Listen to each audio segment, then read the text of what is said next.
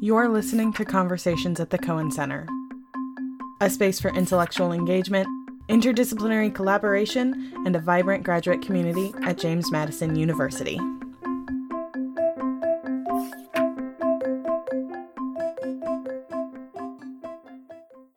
Welcome to Conversations at the Cohen Center. I'm Becca, one of the graduate assistants with the Cohen Center, and for our first episode, I'm speaking with Dr. Kevin Borg, a history professor at JMU who focuses on public history and the history of technology, and with Craig Schaefer, a second year grad student who is a graduate assistant with the history department, about their project, Exploring Rockingham's Past. Welcome to our podcast. Thank you. Thank you. All right, so let's just jump right in. Tell me about your project. I'll give the big picture. So the, the project Exploring Rockingham's Past is a, a multi-year project in its second year right now, aimed at helping to link and extend relationships between the university and the community of Harrisonburg and Rockingham County.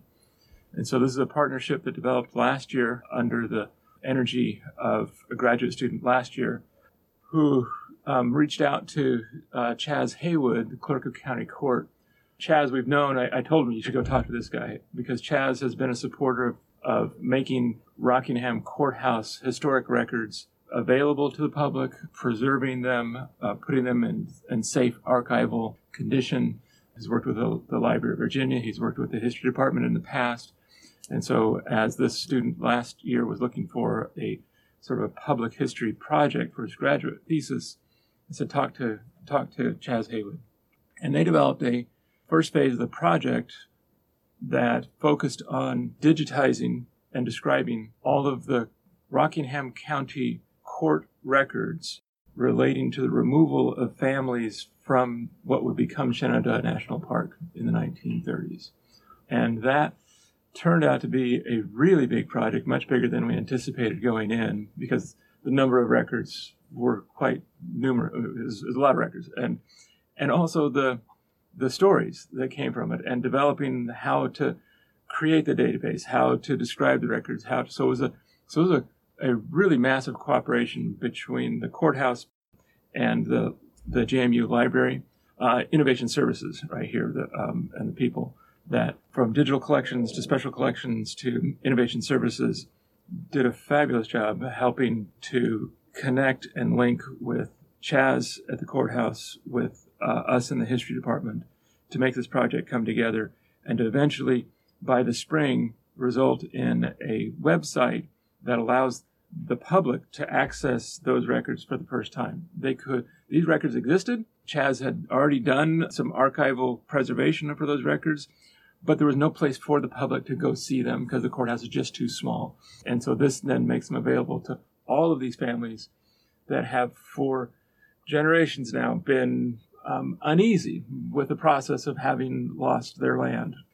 And so it resulted, it culminated at the end of the year in the spring with a presentation at the Massanutten Regional Library.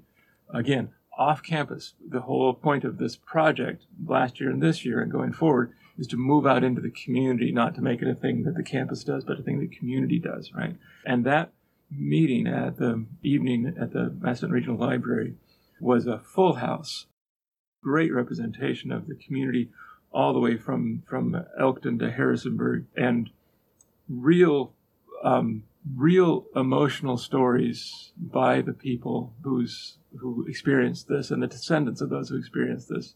A video uh, made of it um, was viewed on, on Facebook over 4,000 times by the beginning of the summer. Um, and so we clearly had touched a nerve. And so, um, so that I decided that we need we need to keep this going. We need this needs to not be a one-off thing. That was the whole intention. In the first place was not to make it a one-off thing, but to keep going. And so, working with Chaz, working with Kevin Hegg, we've figured out okay, let's do this again. So I put together a, a team of applicants and decided we need to make this also then a a model for the graduate program and move it up to the level that says this is not just for the history department, but this can be collaboration across disciplines for graduate students as well as out into the community as it had been in the previous year. So we created then um, a framework that brings in a writing and technical communications graduate student in the second semester that will then help with the communication part of these narrations, these stories. So, so this year we're looking for a, a graduate student um, that we thought would be good for this, and Craig just popped to the top of it and was like, "Please, will you do this?" And he was game, right? So, so he jumped in, and at this stage of the game, I, I'm going to turn it over to Craig to say sort of what's it been like. Yeah, um, it's been great. It's been I wouldn't say necessarily overwhelming, but it's been a, you know there's a lot to do. I've been working on this project since me and Dr. Borg we went and met with uh, Chaz Haywood back in I think June and yeah. went to the courthouse and the idea was we need to identify you know as he said moving forward are we you know what are we what collection what kind of records are we're going to look at next and one thing that was kind of floating around the idea was there's all these prohibition records just sitting up there in the courthouse and I said, you know, how cool is that? And so we went and looked at them, and that's kind of what we went with. So that's what I'm doing. It's kind of show that we're, you know, in the future they could go ahead and do additional SNP related um, work, but then there's other opportunities to do other things. And prohibition is something that kind of everyone knows at the national level, but this gives a unique opportunity to really show how did this affect a community at a local level or you know across the county in Rockingham.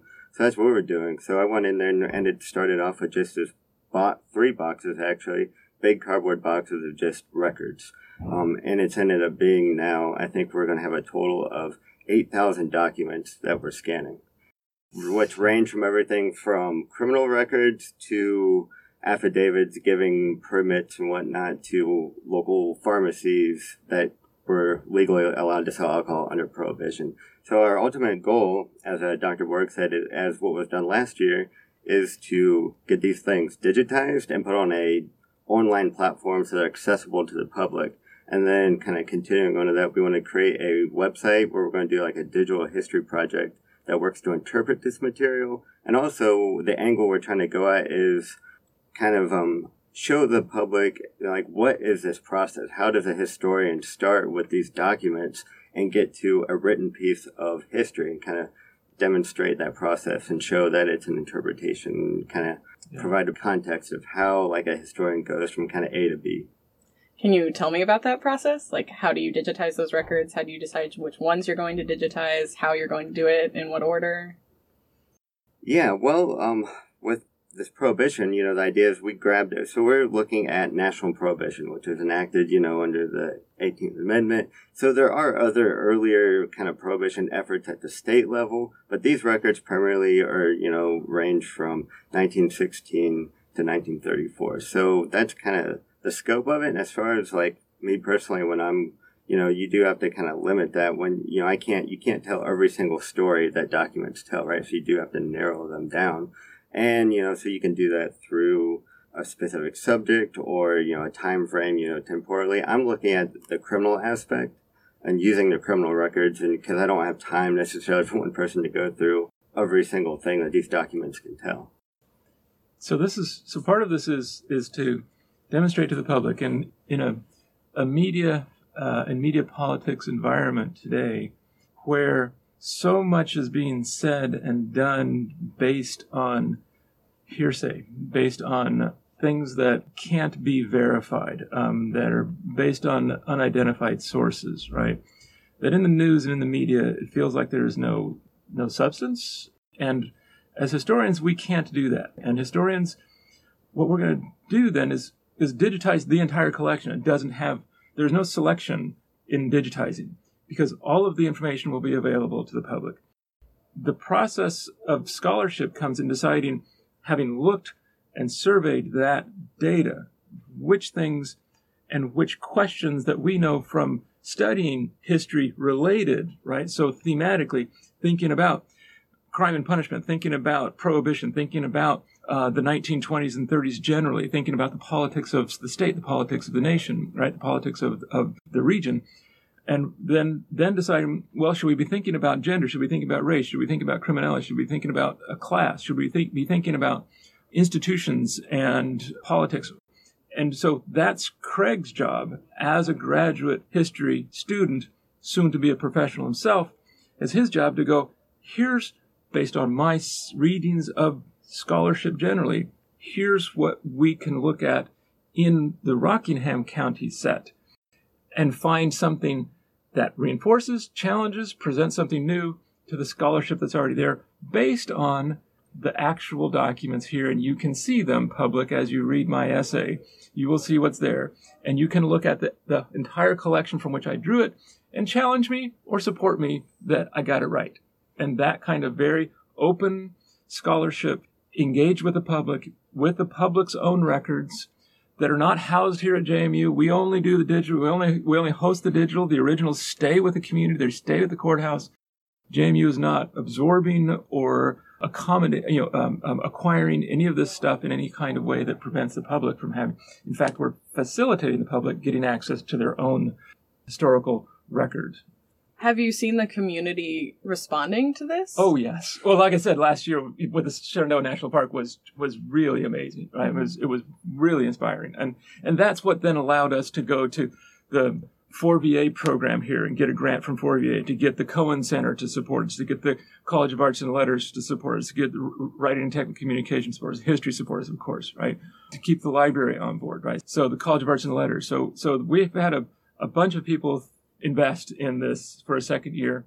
And that's what we're looking to now sort of put together a, a, permanent funding package to keep this going and to make it a feature of our graduate school. Yeah, we'd like it to be the graduate history program too, right? But there are other things that other departments, other graduate programs should use this as a model, right? To to make the graduate school a school of engagement uh, as well as discipline, um, and to make to make scholarship relevant to the public, whatever that discipline is. And, and it's, it's not that all programs don't already do that. It's just this is another way to do it and to really tie it to this local community. So you've been working on this project for a few months now. What's the most unexpected thing that you found during your process?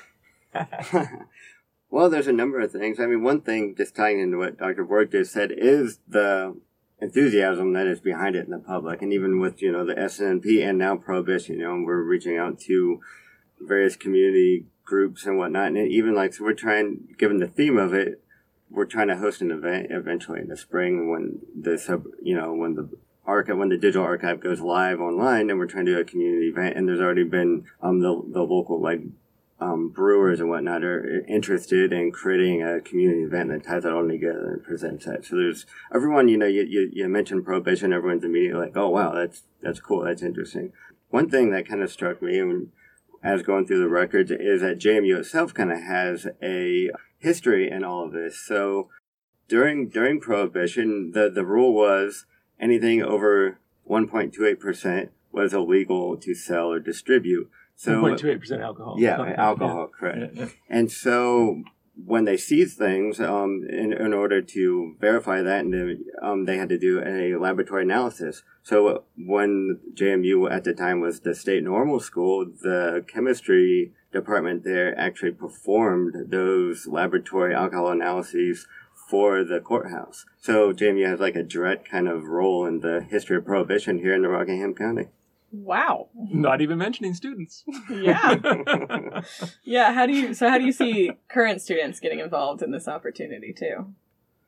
Well, I mean, I think the the key here I see is like this interdisciplinary thing. Like me working with, you know, I'm not, I'm a historian. I'm not a website designer. You know, I'm not, you know, that someone else might be better at doing public outreach and you know doing these events. So I think here, I think the key is is I'm producing history and, you know, going to produce this article that interprets this material. But then when I reach out to other people that have skills beyond me, we can do something much more. And it can, the whole idea behind public history is to make the stuff accessible, this information, your interpretations, your work useful to the public. And the more people involved and with different skill sets, the better that can be done. So who are you connecting with at JMU and beyond to do this project? Well, as we said, Chaz Haywood's been uh, invaluable. He's more kind of the fire behind a lot of this. Um, there's also a number of students, you know, worked with um, individuals in the GSA or the WRTC, and there's a graduate student, Phil, who's going to be involved with helping me create the uh, website in spring. Um, so, so, um, Phil, Phil Meter, um, Jennifer Almjeld is the professor, right, in RITC, uh, who is who is coordinating with us as part of the grant package uh, application and uh, and then of course uh, the Cohen Center, which you represent now. Hello. So, um, innovation services Innovation and the various services. ge- um, Kevin Hegg and then his Yeah. graduate students have been invaluable in helping me with the technical aspects. uh, Selena um, is a, a, a former uh, history major uh, his, uh, who's now working on the project. Yeah, she's a public history undergraduate, Yeah. you know, um, from JMU, and now she's been hired by the library, and she's helping me do the digitization process and help me, you know, and she worked in special collections as an archivist, so she has some really invaluable skills and help me process these 8,000 documents and do something that's usable. Yeah, so what's the hardest part of that? Well, there's a number of things, but the sheer amount of time, I don't think, I think one thing you can't, um, it's hard to demonstrate to people is that the sheer amount of man, man hours that goes into when you just have what, what I'm going to call like this raw, unprocessed documents and getting them to a point where they are scanned and archived and processed. And I mean, it just, it's hundreds and hundreds of man hours, which is very time consuming.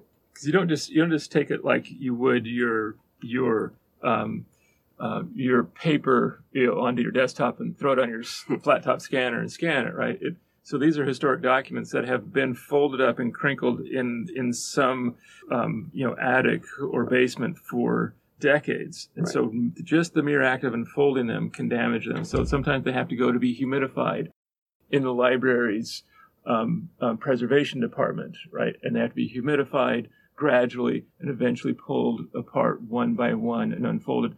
Others are have to be treated with with uh, kid gloves um, at the point of, of digitizing.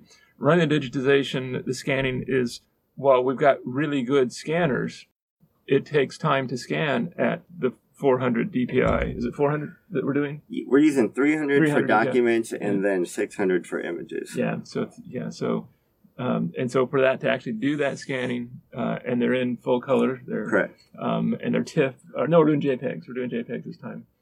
Yeah, these Yeah, are yeah. TIFFs, but or, well, these actually are TIFFs, and Yeah, they'll be put into PDFs on the Omeka. on the Omeka. But, so yeah. so yeah. So these transformations, right? And then each time you have to then in the metadata say what this uh, document is, where it's from, how it would be, how the original would be found. Uh, you know, if needed to, to verify.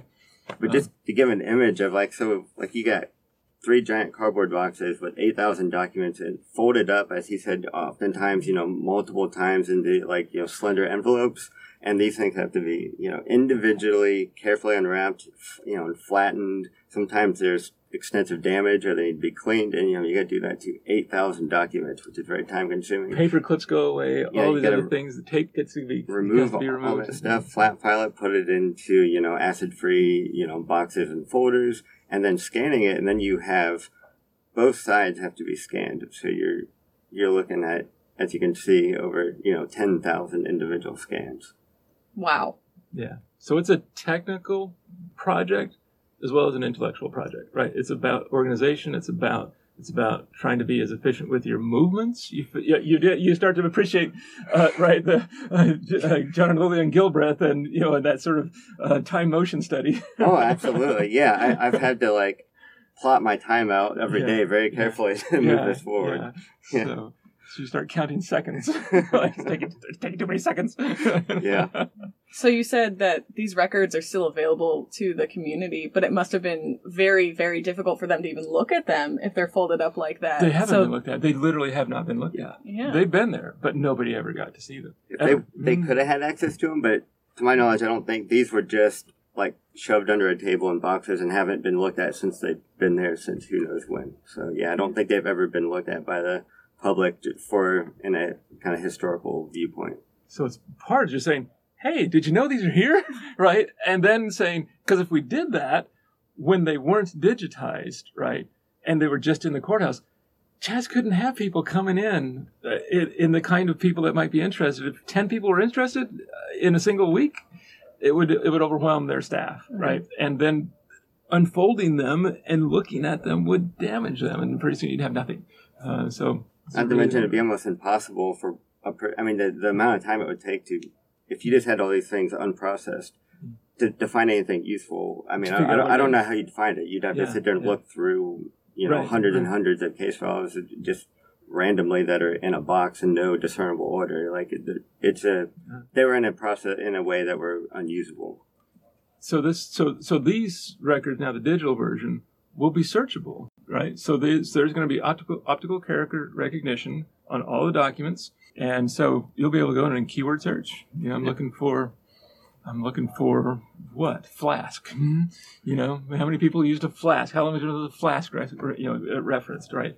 Uh, and the the OCR um, and artificial intelligence will, will do a pretty good job of, of being able to, to find that for you. Which you, like I say, if you walked in just looking at the, how long yeah. would it take you to find every reference of Flask? Right. right. So. Yeah, between the you know the the word search capabilities, and we're going to do as much metadata as we mm-hmm. can to assign these things searchable tags and get them categorized. So you can, it's a good place to start. And from mm-hmm. there, you can do the word search. And between those two functions, you can get a very good sense of what's in these. Yeah. You can actually look for the information you need. And then once Craig's essay goes up, once Craig's interpretation history goes up, then it will have those links and, and somebody can, the public can read that, go, oh, that's really interesting. I want to know more about that, right? They'll know where that document was and they can go to that document and play out from there, right? And see where it goes.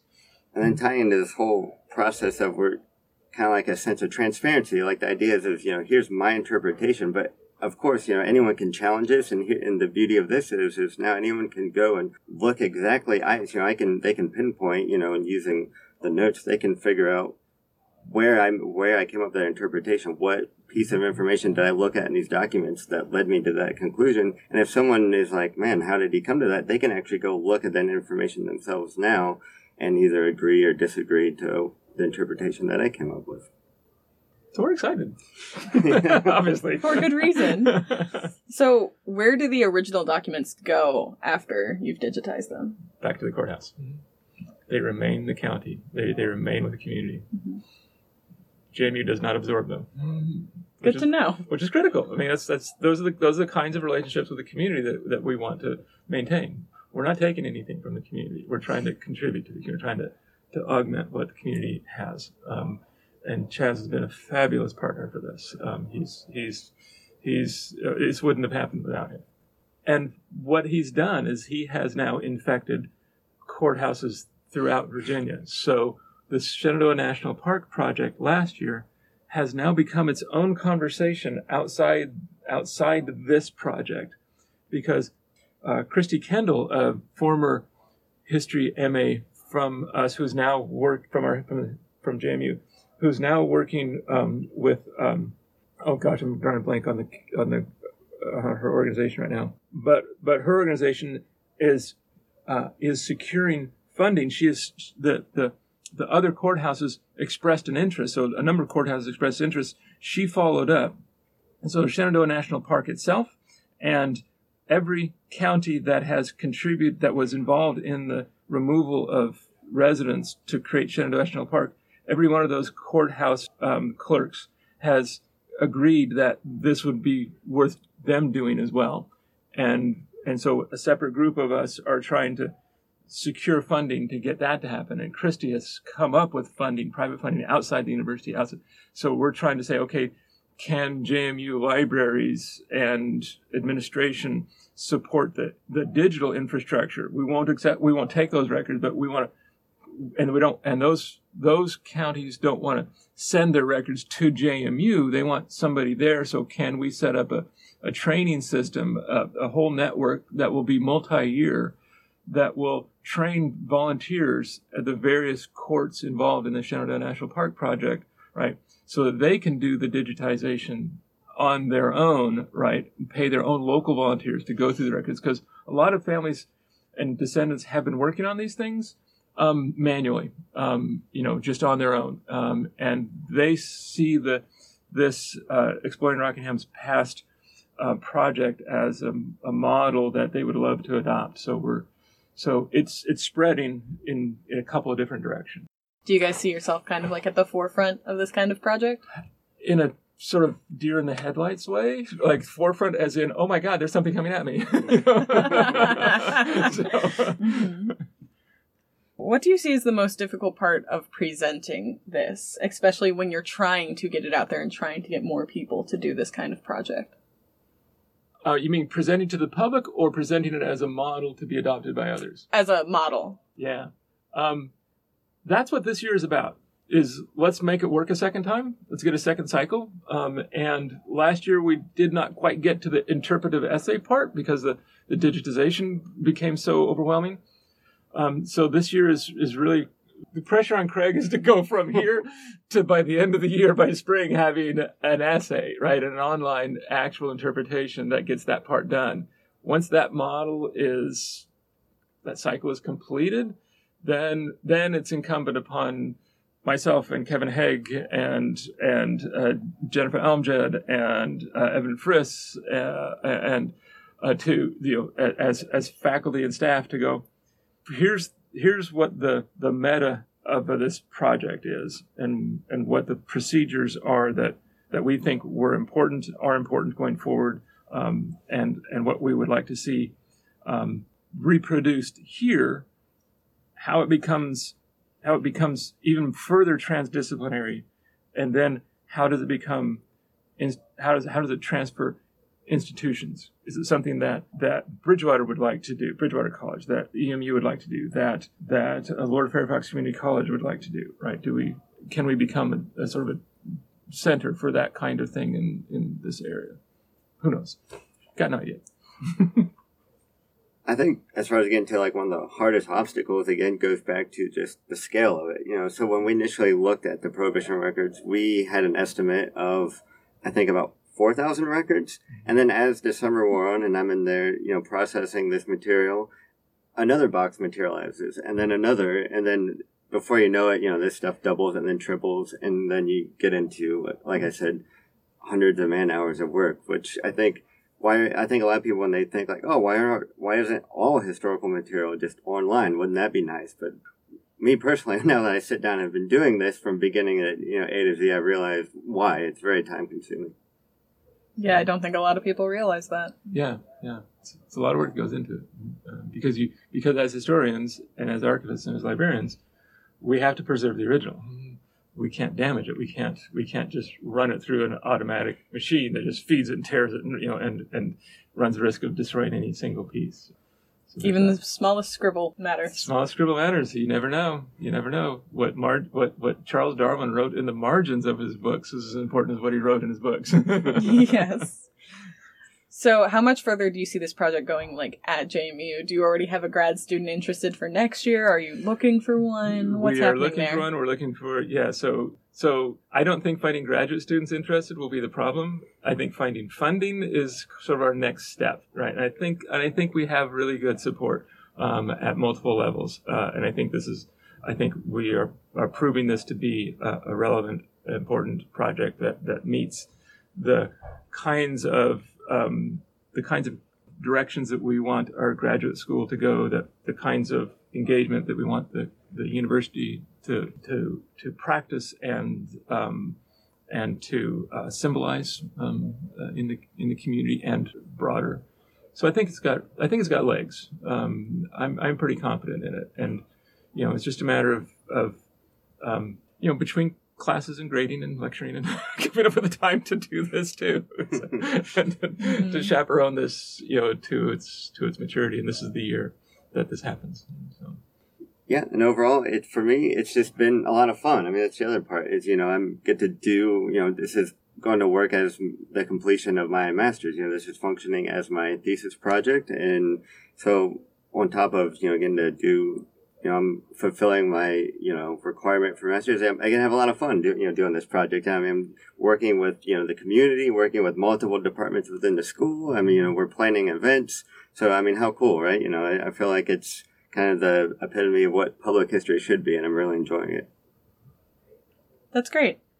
Well, thank you for joining me for Conversations at the Cohen Center. Thank you. Thank you. And thank you to our listeners for joining us for the first episode of our podcast.